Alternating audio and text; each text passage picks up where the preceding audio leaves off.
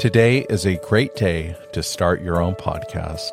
Whether you're looking for a new marketing channel, have a message you want to share with the world, or just think it would be fun to have your own talk show, podcasting is an easy, cost effective, and fun way to expand your online reach. Buzzsprout is hands down the easiest and best way to promote, track, and launch your podcast. Your show can be listed on all the major podcast directories within minutes of finishing your recording. You can be listed on such directories as Apple Podcasts, Spotify, Google Podcast, and more. Podcasting isn't hard when you have the right partners, and the team at Buzzsprout is passionate about helping you succeed.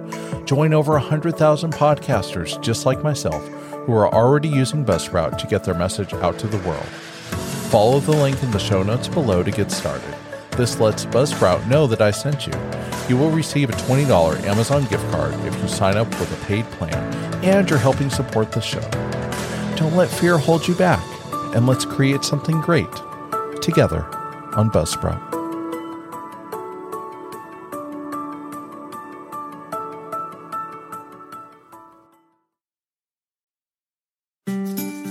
Hey guys, are you looking for a backstage pass? How about a behind the scenes look at this podcast? Well, I have exciting news for you. Starting October 1st, we will be opening the doors to the Drunken Worm podcast and letting our listeners join in the fun and conversation. Check out the different ways that you can support this show and gain access to exclusive content, such as free Drunken Worm podcast merchandise for one full year. Join an exclusive community where you can talk to other members, vote on upcoming show topics, hear exclusive audio footage from interviews each month, receive a personal shout out on an upcoming episode, and stay up to date with the Drunken Worm Podcast monthly newsletter so that you can stay informed about upcoming guests, show topics, and community news. With four different pledge options to fit any budget, you can flex your power and become a super fan today. All right, guys, and welcome to today's episode, episode number 40 on the Drunken Worm podcast. My name is Carl, the host of the show, and um, I got a great show lined up for you guys. And welcome again to season two. This is our second episode for the season, and we're starting to uh, get into the fall season as well. And uh, we have the holidays coming up. So we have a lot of great content for you guys coming out on the Drunken Worm podcast. And I want to remind everybody if you're new to the podcast or you've switched over from our Facebook uh, group, um, please hit that subscribe button. And what that's going to allow is it's going to allow you to get notifications when we have new episodes posting. And um, that way you can stay up to date with all the great content that we're going to be putting out over this next season. And again, our new um, style for this season right now is we're doing one episode a month. So every the first Tuesday of every month, we are going to be putting out a new episode, and you are listening to the second episode of season two, episode forty, and uh, we just a lot of really really good guests coming in. Uh, today's guest uh, is um, from Dallas, Texas, and we're going to uh, bring him into the show here momentarily. Um, also, I want to remind you guys if you can please give our show a rating, this is going to allow other people to uh, find the show if they're on their podcast subscribing apps and they want to look up recovery podcasts. When you guys give us a rating out there it bumps us up and allows other people to start finding the show and they can also experience what you're experiencing which i hope is that you're enjoying the content that we're putting out there for you. Uh, you can visit our website at thedrunkenwormpodcast.com you can also uh, visit our Facebook page and our Instagram page at the TWD podcast on uh, Instagram and the Drunken Worm podcast on Facebook. And I want to thank everybody for taking the time and listening. Um, I've gotten a lot of messages from you guys asking when we're going to start the uh, show up again. And uh, so I'm just so happy to be back behind the microphone, talking to people in recovery, talking to uh, really great guests, and hearing their amazing stories about how they've found sobriety and also, um, you know, what they're doing now with their lives. So, again, we have a really great guest for you lined up today. He's um, coming in from Dallas, Texas. And without any further ado, let's get on with this week's episode. Welcome to the Drunken Worm Podcast. Each week, I will be bringing you dynamic content that will educate and inspire. This podcast was created to talk to mental health professionals about addiction, recovery, and their own personal stories that can help inspire us to become better people and live healthier lives.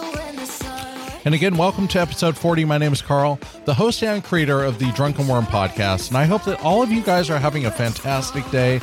Maybe you're at the gym listening to us on a treadmill. Maybe you're on your way to work.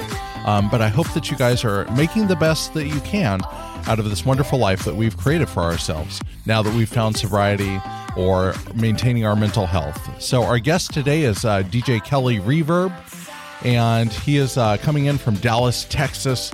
He also has a podcast called The Pink Cloud and uh, with Lone Star Productions. So, I want to bring Kelly into the show, man. Kelly, welcome to the Drunken Worm podcast, brother. Hey, thanks for having me on. I appreciate oh. it. Yeah, you're absolutely welcome, man. Absolutely. So it's actually this pink cloud, just so you know. Oh, okay. My my apologies. So this pink no, cloud. No, no problem. I mean that the, the the pink cloud was that URL was already taken. Oh, was so, it? Dang. so I had to go with this pink cloud. Oh, well, I like that better actually. well, yeah. right.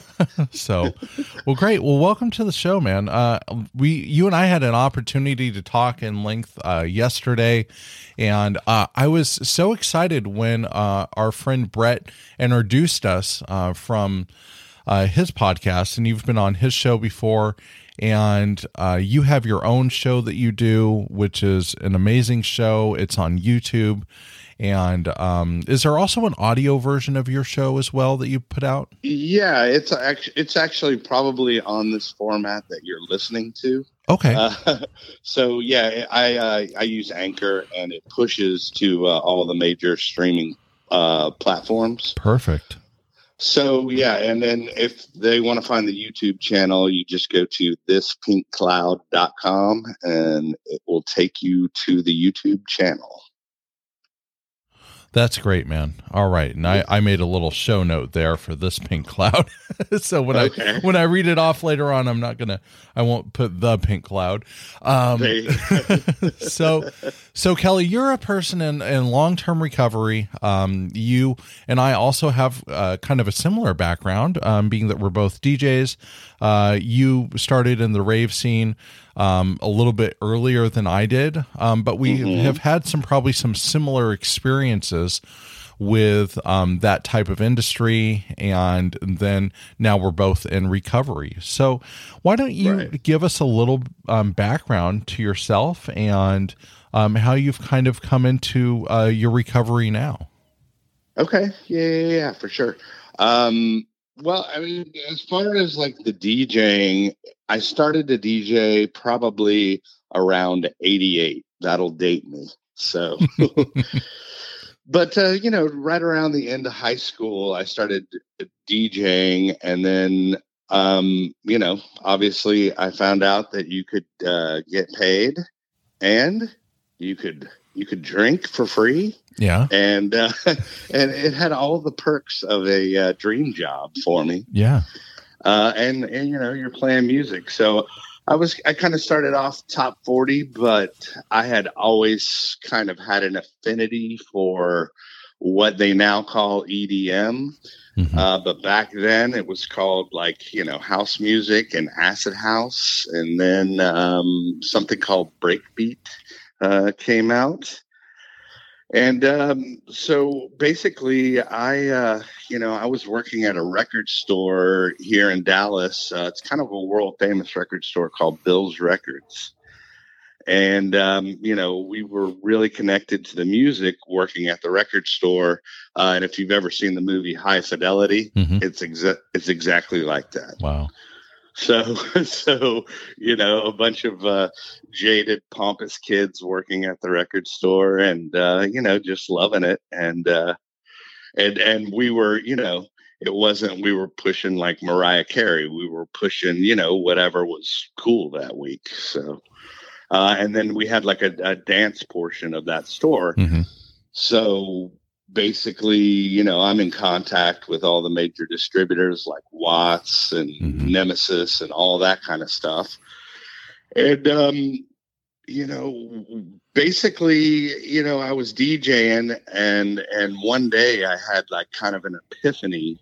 Um, you know, I was I was there was a, a record by uh, uh, guys from San Francisco called Hardkiss, Hard Kiss Brothers, right? Mm-hmm. So I uh, I was sitting there and I was like, well, these guys are from San Francisco. Um, you know, how you know, how do I know about them here in Dallas, Texas? And I'm mm-hmm. like, oh, well, through their production. So then I started to produce, uh, you know, records, and that really kind of took off immediately. Um, you know, like as far as I, you know, the the first, uh, it was actually a group called Southside Reverb, because um, I wanted to kind of do the whole Hardkiss Brothers, mm-hmm. you know, and then they go by you know Robbie, Scott, and Gavin. Mm-hmm. You know, and so I wanted to be affiliated with my project. So of course I had to come up with a name first. So uh, and I went with Southside Reverb because Texas South, all that kind of stuff. Uh-huh. And um, so I put out a, a release and um, you know actually got some attention from that release. Mm-hmm um, and then basically, honestly, started touring. Um, you know, once that release came out, and uh, wow. uh, yeah, it was it was pretty it was pretty amazing and pretty overnight. Um, just that that instant, you know, feedback and mm-hmm. and uh, momentum gained from just one release. So yeah, and you know, I'm I'm thinking I'm I'm thinking to myself because what what year was this when you had that first release? Probably right right around ninety five. Okay, okay. I so, had to think of a contingency plan because I didn't want to be I didn't want to work at the record store for the rest of my life. Yeah, and as much fun as that sounds, um, yeah. yeah, definitely having a contingency plan and and you know propelling yourself uh, forward with a career DJing. Um, uh, but you know, I have some experience also producing. Um, I haven't actually. Let me back up. I have some experience okay. in the studio. Um, sure. So you know, I going to Simon's studio, uh, DJ Simon Apex from uh, Subsonic uh, Underground Recordings, and seeing his studio, you know, even back in the early 2000s, it was still pretty analog. You know, a lot of um, a lot of uh, machines on the side with the computer right. set up to do like Fruity Loops or if you if Cubase. You go to my if you go to my uh, uh, Facebook uh, DJ mm-hmm. page, yeah, there is a picture of my analog studio. but I love that though because like you and I were talking about, you know, you and I started DJing in the age of vinyl. Um, mm-hmm. God, that sounds so strange to me. But the age right. of vinyl, right? And and now Where you actually had to have a skill set, right, to, to actually mix. Exactly. You had to train your ears. It was an actual acquired talent. Exactly. Exactly. and you know, and um, and going through that whole process of teaching myself how to do that, but also teaching myself about Cubase and um, you know producing beats and and everything like that. And I'm I'm mm-hmm. You know not even an intro person on producing beats. Uh, mm-hmm. So that that wasn't anything that really like took off for me. Um, but I did some classes in college on it and and everything, so I understand the mechanics of the computer system. I just wasn't good at producing the, um, you know, getting the synth and also the plugins and, and stuff like that. Um, sure. When I was doing it. But, you know, just this whole era, I feel is like this lost skill that DJs now, you know, you have all these young kids coming up and like, now I'm a DJ. And, I think to myself, the, like, the, whole the whole Paris Hilton effect. Yeah, you know, I'm like, wow. right. I mean, let's p- put them in front of two turntables with some vinyl and they they wouldn't know what to do you know oh yeah so yeah yeah yeah so it's definitely kind of become ma- like mainstream and like you said everybody can be a dj so yeah uh and and it's like i don't hate on that but it is nice when you're going to see a person for an actual talent right so. right I mean, skill, which which you can still have that talent and skill, you know, electronically, mhm. but it also opens up, you know, to to people that actually might not have done the time, right, you know, right. may not have done those. Uh, what is it, ten thousand hours? Yeah, ten thousand hours of the grind behind the turntables, and Right. you know, have, knowing when you have to replace your needle. Um, Oh yeah. Well, and knowing when, uh, yeah, knowing, knowing when the, to do the old lick and stick yeah, on the exactly. needles, you know. exactly or or putting did you ever put like a um a nickel or a penny on on top of the um the head just to keep it like if it was a unbalanced turntable and you couldn't really get it balanced did you ever do that Oh trick yeah, all, you all put- kinds. Of, yeah all kinds of fun stuff. and hoping Shoot, that, you, dude, you turn into uh, MacGyver. right exactly exactly which is a great show by the way now now we're Right. really dating ourselves shout, shout out MacGyver. yeah exactly um so yeah man but you know uh, just this whole industry and and i know that we're kind of breaking away from the recovery talk but um but i it's not often that i get to talk kind of shop with people on the show that are in recovery. We had the episode uh, giving thanks with uh, simon apex and queen bee. Um they're Mhm. um you know a power couple right there uh in the hardcore and breakbeat scene. Uh Mhm. but um you know but it's it's really great to see. And i went to an event uh with simon and i would say like 80% of the people that i knew f- prior are now like sober and either working a program of recovery or just Right. abstaining from you know drinking or using drugs and Sure. Well, that's a funny that's a funny thing because um, you know, it is one of those uh job hazards that's Mhm. uh that was kind of uh unlisted that Yeah. uh I mean, me personally, I didn't sign up to be an alcoholic. Right Uh, you know, I always like to say that uh uh alcohol is the uh ultimate slow play. So if you're a poker person, you know it's uh you, you don't realize that it's happening until all of a sudden yeah it happened Exactly, exactly. Yeah. And you know the same with drugs cuz like my my whole thing was uppers, um ecstasy and you know I started raving as a raver and and not as a Right. DJ. And so that was like that was the whole like draw to the party was okay, great. What type of pills can we take to enhance our Mhm. experience? And well, I never a little drug Yeah. history actually mdma was popularized at a club Starck Club here in dallas really yeah so that's where it really kind of took off came out of the laboratory Wow. and some some psychiatrist discovered or Mhm. he didn't actually discover the element but he you know kind of popularized it here and Yeah. they used to actually go around with trays of ecstasy and just hand it out what? yeah yeah. That's Oh, like yeah. did you see the movie Formula 51? i have not Oh my gosh, with Samuel L. Jackson, and he's this um this drug dealer. I don't think he's a drug Mhm. lord, but he's a drug dealer. And um God, it's this great rave scene where he's like holding up this bag of ecstasy pills and he's like, I'm gonna free your mind with with this pill and now I'm gonna set you free. And he reaches into the bag and he like throws ecstasy out into the crowd. Um Mm. it, and it's I actually they they made a remix of it using that vocal um as an intro to one of the songs that I really like and so I I used that as on um one of my mixes as kind of my intro um Ah, and I was like man just it's a really good movie. If anybody is out there and wants to see a great Samuel L. Jackson movie, uh, he wears a kilt the whole time. Um, he has golf clubs and he has a mean golf swing when he hits people. Um, but uh, yeah, it's it's actually a really good movie. So I will have to check that out. yeah, absolutely. Formula Fifty One.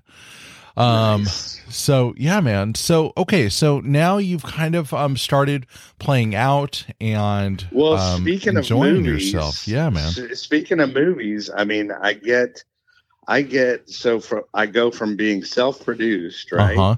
and putting out these first couple of releases, Right. Uh, and then I'm getting, I like, honestly, I got hit up for a movie that had Mark Wahlberg in it, and Mhm. then it was going to go through, but then they decided to change the soundtrack to like AOR, which is album oriented rock. Uh-huh. So they went with more of a like a Bush format. I can't remember the name of that movie, but they never paid me, so who cares? So they don't get a plug.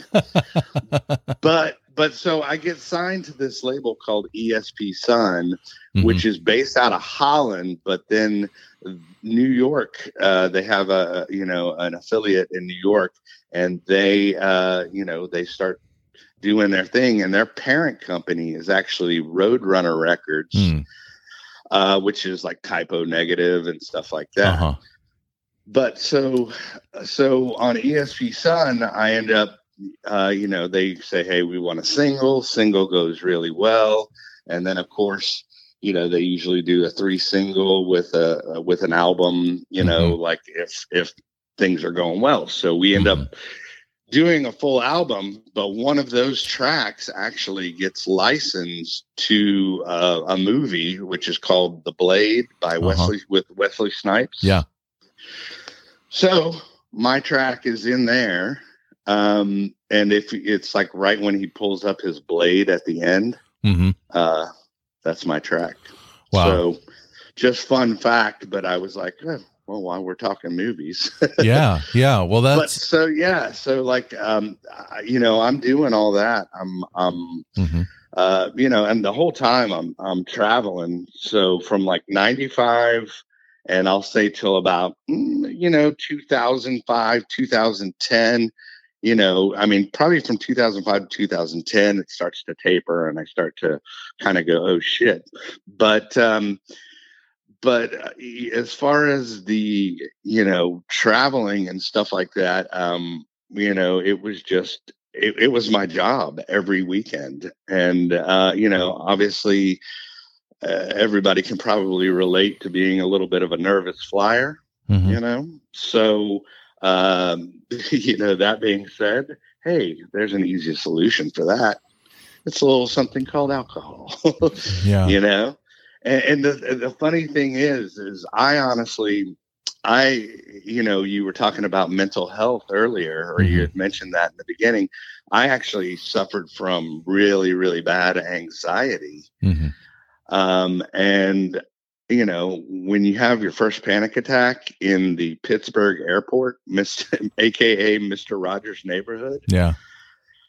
and you're you're 25 and you think you're having a heart attack Mhm. and you know you haven't done anything and then you go uh, you know and at that time i was flying you know first class so you know i barely make it you know to my to my plane Mhm. And, and then you know i'm like they're serving cocktails so of Yeah. course i'll okay well i'll try you know i'll take one hey and guess what man it worked Yeah.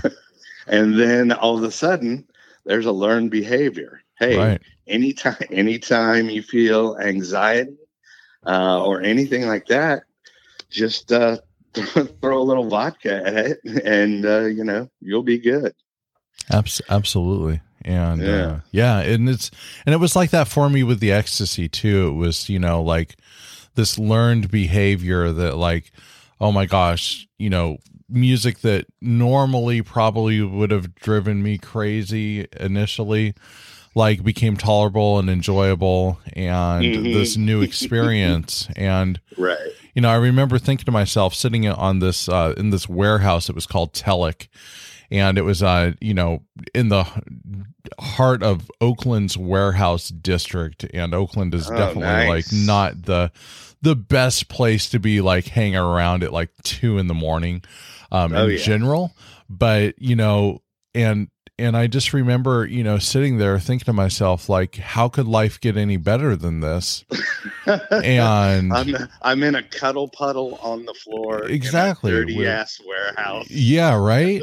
And Life is good. life is great, man. Or you know, I was standing in front of like, you know, they have towers of speakers in this warehouse, and so you're just sitting in front of the speakers, you know, and and I used to play a spot called Home Base. in- Oh, yeah, Home in- Base. in Oakland, and Yeah. I used to play for it was Ghost Tribe. I used to play for them all the time. okay, yeah. So home so base. shout out Ghost Tribe. Yeah, and home base. Wow, home base Yeah. is like that's that was so home Well, base was closed. basically uh, a, a Home Depot Yeah. that was abandoned or Right. or just warehouse space, and they used to have just ragers all the time. Yeah, And, uh, yeah.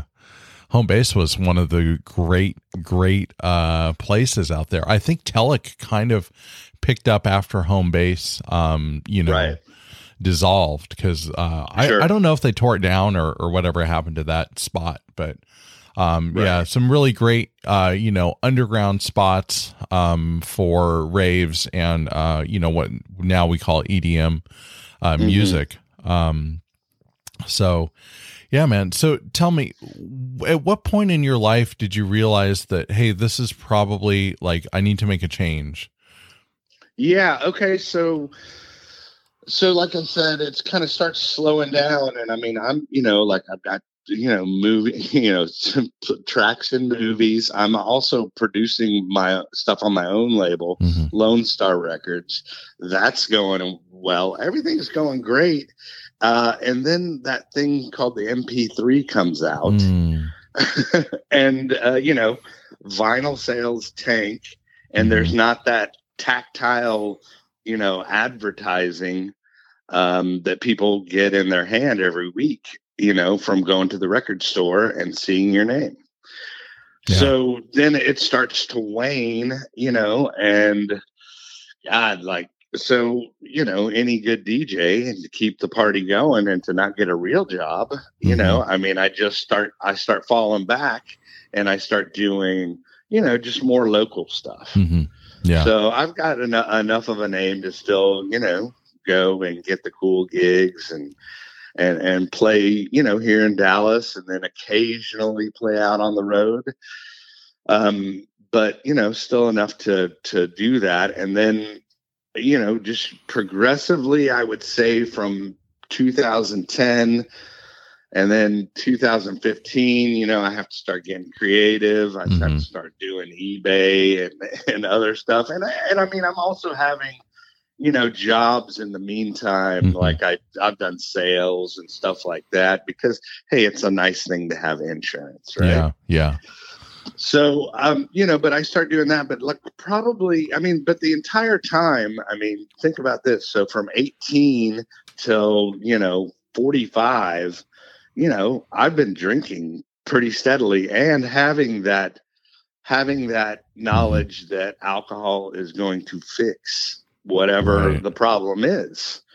And then also when I say I was working sales, it was a sales job from home. hmm So, you know, Captain's got the drinking light on all day. Yeah. Yeah. Um, so it made for some interesting sales calls. hmm Um, but then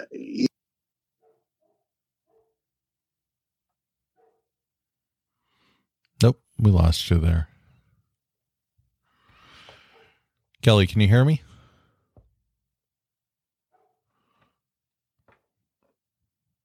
All right. We're going to work on getting Kelly back on the show here just momentarily.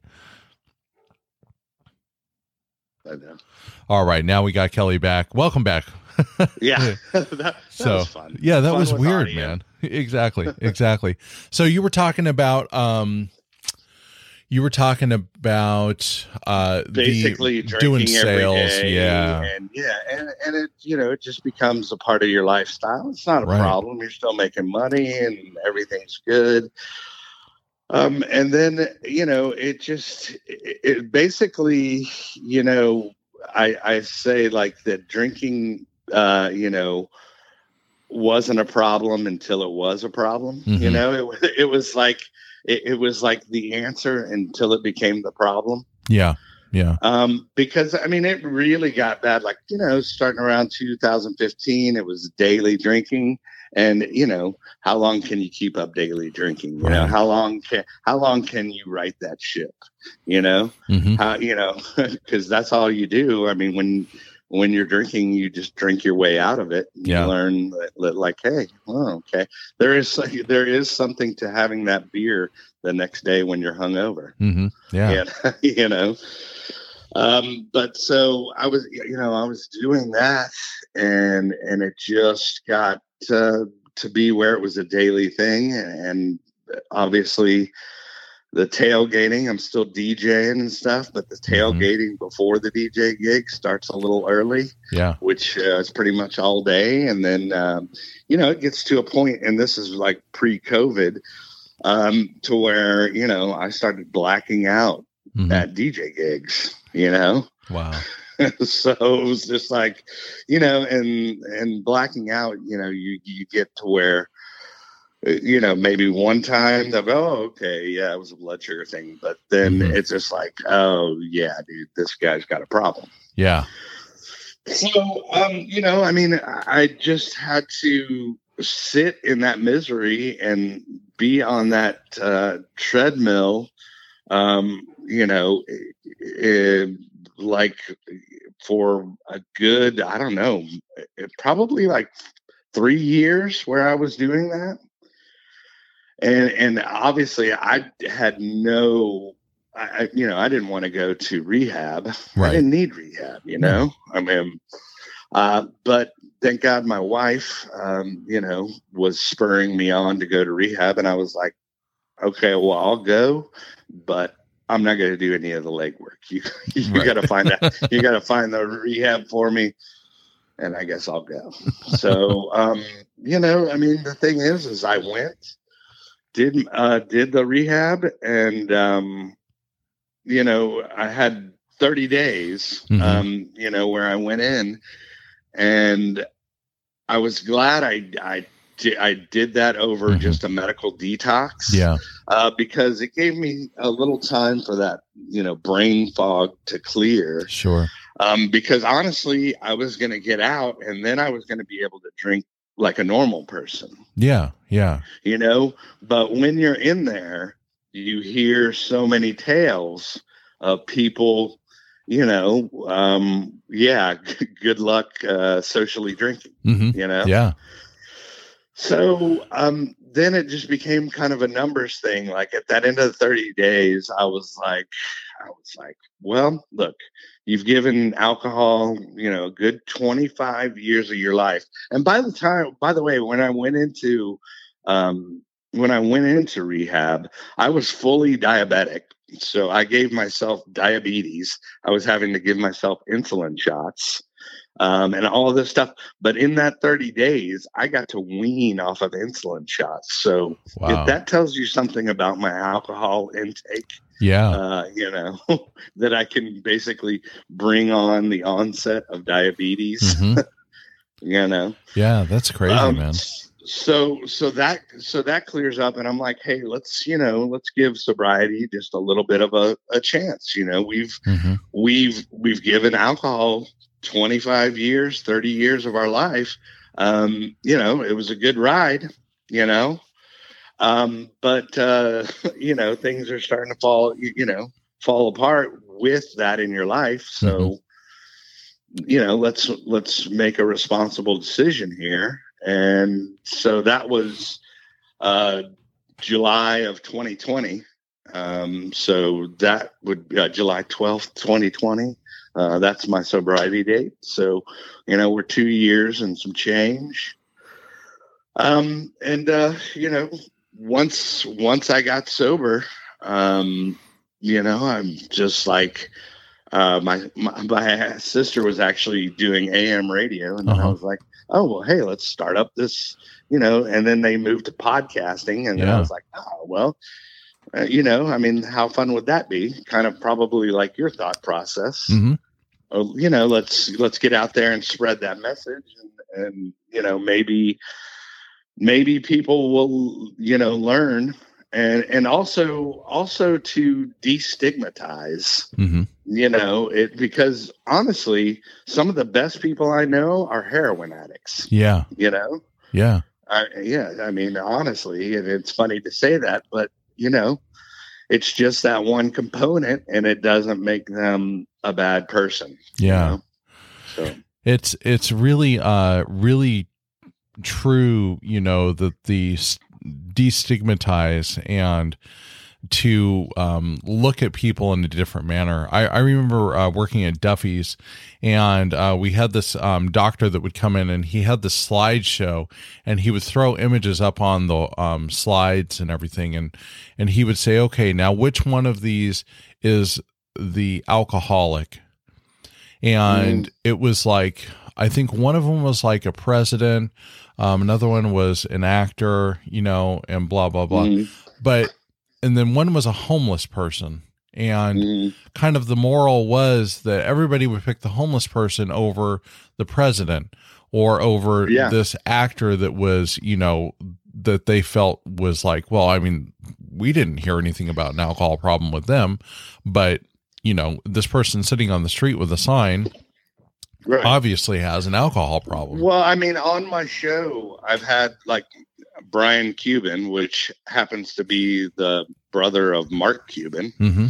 So, you know, I mean, right there, it shows that drugs and alcohol do not discriminate. Yeah. Uh, you know, I mean, you can be, uh, there are plenty of people that are completely miserable and, and rich. Mm-hmm. Yeah. so, yeah, I mean, and it, it's very apparent nowadays too. Yeah. There was a recent court thing with a very famous actor and um mm-hmm. and his uh, girlfriend or wife, right? Um, that was very oh, recent. JD? Yeah, yeah, yeah.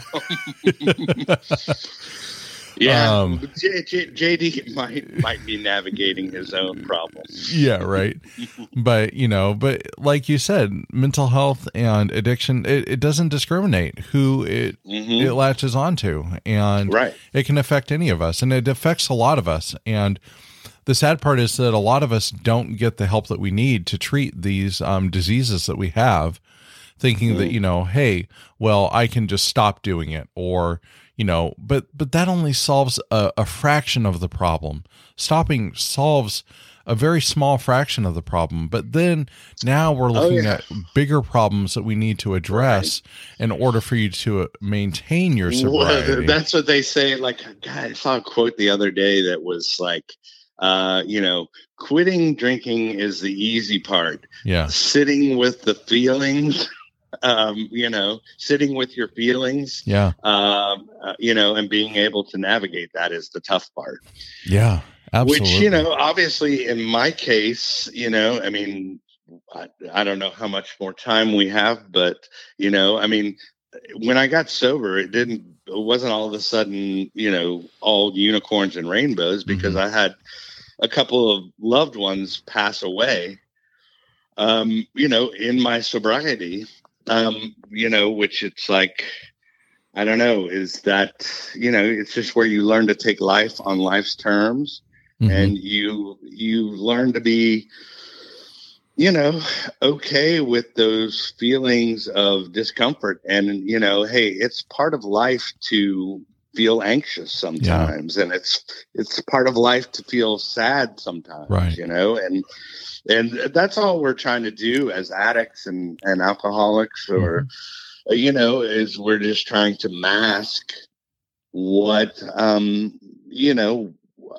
what you know our feelings and yeah. basically kind of dictate and put us in a, a comfort zone right so yeah, and and yeah, I, it's it's so interesting. I that's why I love talking recovery because it, it really is this um, this conversation that we can have that um, a lot of people can understand, but um, even you know and a lot of people have to go through and and just by talking about it and letting people hear stories like yours and hearing about the successes that we can have after we um, come into a program of recovery uh, mm-hmm. uh, you know is is uplifting and and with my story I really latched on to podcasts uh, as part of my recovery to one of my recovery tools. Uh, coming, mm-hmm. coming, doing my outpatient rehab with Kaiser and.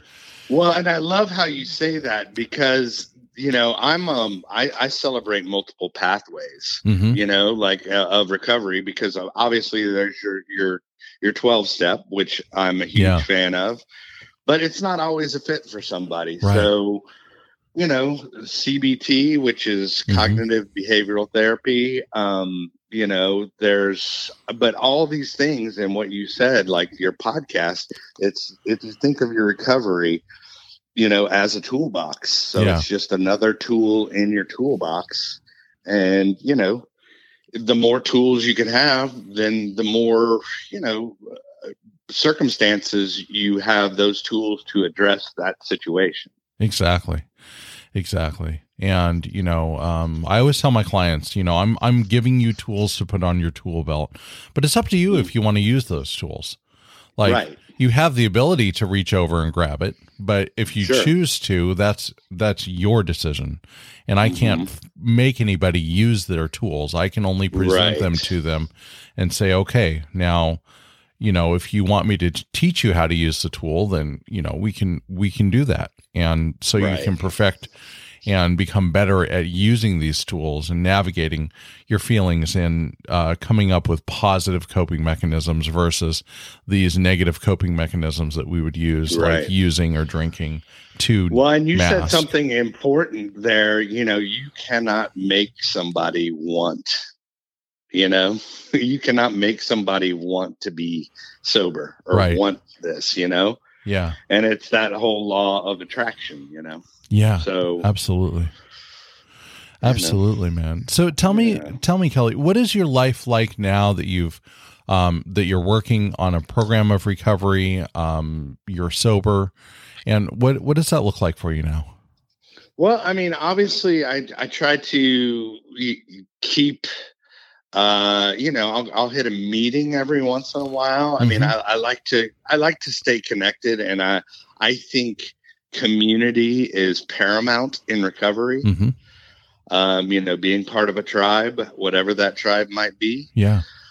Um, I think you know, and, and uh, the beautiful thing about it is, you and I, even though we have like you know, uh, uh, connected roots with music, hmm but now we can, I can go, hey, dude, I know that feeling of desperation. Right. I know that that feeling, but but now, um, you know, for me, uh, it's doing doing the podcast, which Mhm. I just relaunched. Um, shoot, like two three weeks ago. Yeah. Uh, I took a sabbatical because my mother passed away, Mm. and she was a bit of a hoarder.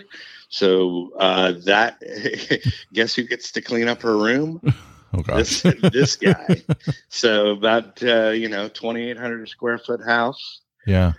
Um, but you know, and I also got my RSPS, which in in Texas is a uh, recovery support peer specialist. hmm Um, and so it's kind of like a recovery coach, if you will. Okay. Um, and and so I got that, and that is actually a license that you have to get. You have to go through a or a certification, actually, Mhm. not a license. But um, so uh, you know, I mean, a lot of positive stuff, and then I, you know, I get to be there. You know, Yeah. I got to be there for my mom when Mhm. her, you know, life partner of of thirty plus years passed away Wow. and and then you know I get to be there for my sister um, now, hmm and uh, you know, the uh, being the executor is not a fun gig, Right. Yeah. you know, especially when you've got you know forty years of stuff to uh, unpack. Yes. Yeah. But other than that, I mean, honestly, not to not to put a Debbie Downer on it. I mean, honestly, you know, life's great. I mean, my wife with my uh, my relationship with my wife is much better. hmm Um, you know, um, and and then I'm I'm the exciting thing to me hmm is I'm not in that prison that Yeah. I accidentally locked myself in Yeah.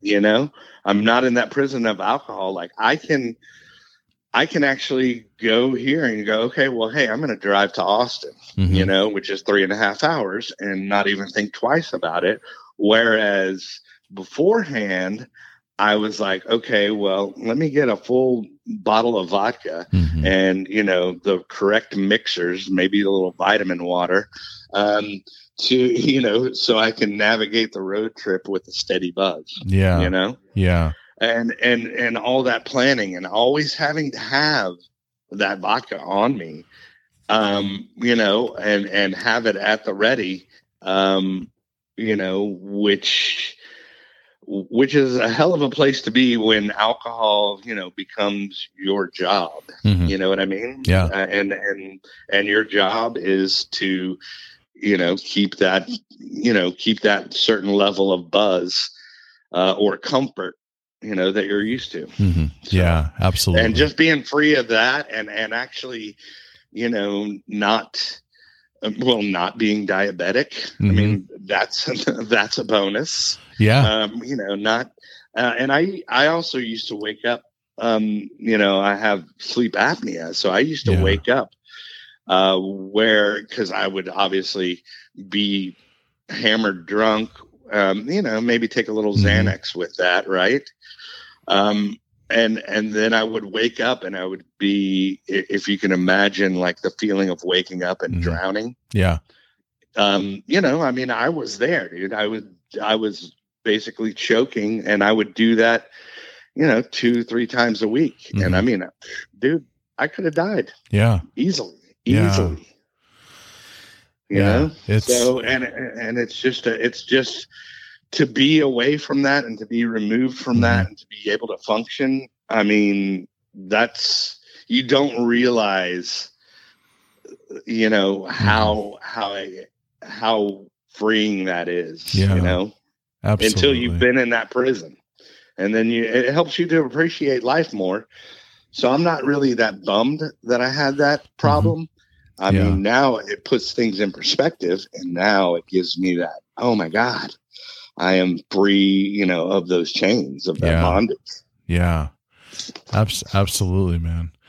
Um, well, dude, it's been so great having you on the show and I've I've really enjoyed our time together. Um we're going to do uh, some rapid fire questions. How do you feel about that, man?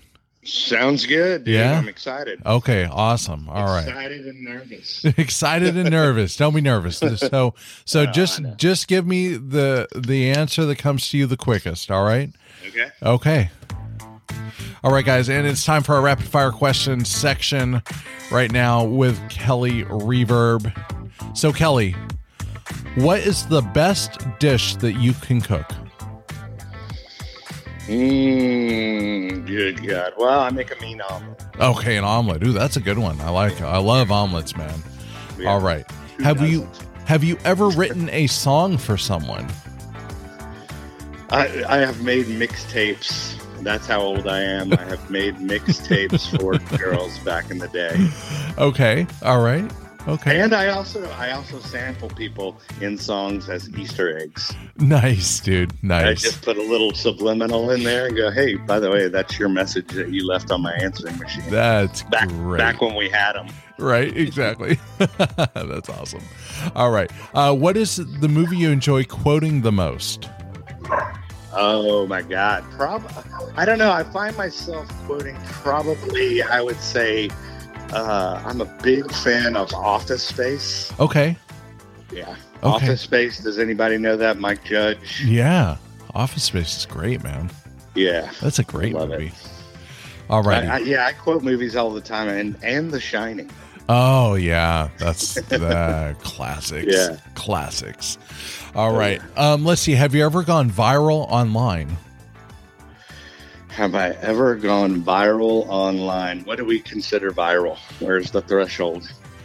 Something that has taken off online unexpectedly. I have not, but there is hope. I mean, you Yeah. know what's funny about about music? I kind of have already gone viral, but I Uh-huh. went viral. I went viral analog. Yeah. Yeah. because it's it's amazing to think and I, I am so grateful that i mean millions of people have heard my music and and maybe even today maybe who how many people are watching the blade you know Yeah. Right. i mean it's just amazing that my music uh, is out there in the world Yeah. and you know i'm just fortunate to have that so uh, i don't know if that answered your question Yeah, man.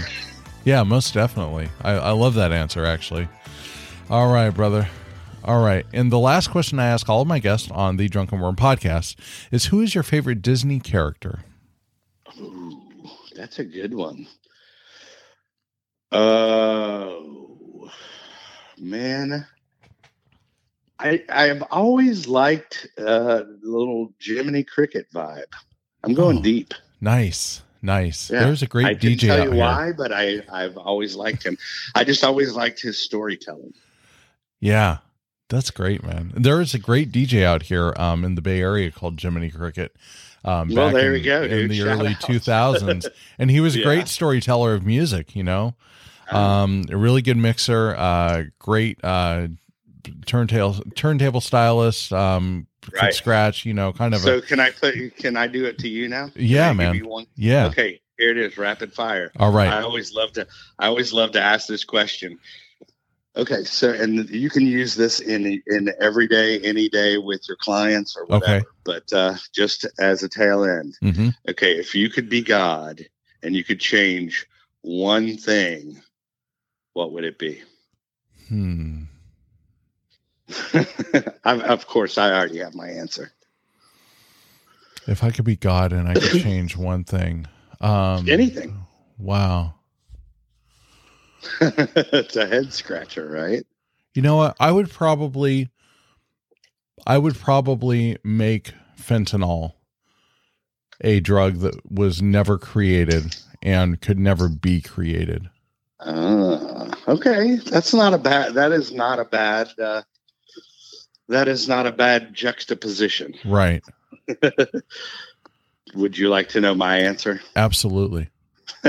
I would say, uh, you know, to to give humankind more of a sense of purpose or Mm. what their meaning is, you know, or what their, you know, what's what's my purpose in life? Yeah. Because I think if a lot of people had that, but I mean, you know, it's also one of those things that hey, it's fun to find out what your purpose is Right. too. Right. So, so Yeah. Oh gosh, that's a really good question. I like that question. Um, well, wow. fr- feel free to use it. Yeah, that's deep, man. That's real deep. Yeah. Um, wow. Okay. Cool. Well, You're going to be thinking about that. yeah, right. I'm going to go to work and ask all my coworkers, like, if you could be God, what would you change? Like, right. um, you know, huh? Okay. Okay. Yeah. Well, cool, brother. Well, Kelly, it's been amazing having you on the show. I really appreciate you taking the time this morning and and coming Oh, no on problem. and and talking Yeah. shop with me and talking recovery with me and and uh, Right. letting us get to know you a little bit. So, um, yeah. And if I could just push the show, this Yeah. pink cloud, just go to thispinkcloud.com. Please hit subscribe. Um, and that's the YouTube channel, but we're on all other streaming formats, and Mhm. all we're doing is just trying to help, man. It's uh, what I like to say. It's infotainment. Yes. Infotainment. Oh, I like that. I think we've go. just created a new genre. That's great, man. Well, awesome. Well, thanks for having me on, man. I really appreciate it. So, and definitely we'll stay in touch after the show. Yeah, most definitely. I want to thank everybody for listening today. You have been listening to the Drunken Worm podcast. We will be bringing you new content every week. If you would like to follow us, please hit that follow button on your favorite streaming app. You can find us on Apple Podcast, Spotify, Google Podcast, Amazon Music, Stitcher, Pandora, and iHeartRadio. You may also go to our website, thedrunkenwormpodcast.com, to learn more about the show, sign up for our email club, and visit our blog. If you would like to join the conversation on social media, you can find us on Facebook, Twitter, and Instagram. You can also join Carl as he co hosts the Recovery Revolution live show every Thursday at 5 p.m. Pacific Standard Time. All the information that was just mentioned will be listed in the show description with clickable links so that you don't miss a beat. Thank you again for joining us this week. Stay well, stay sober, and live your best life. Take care.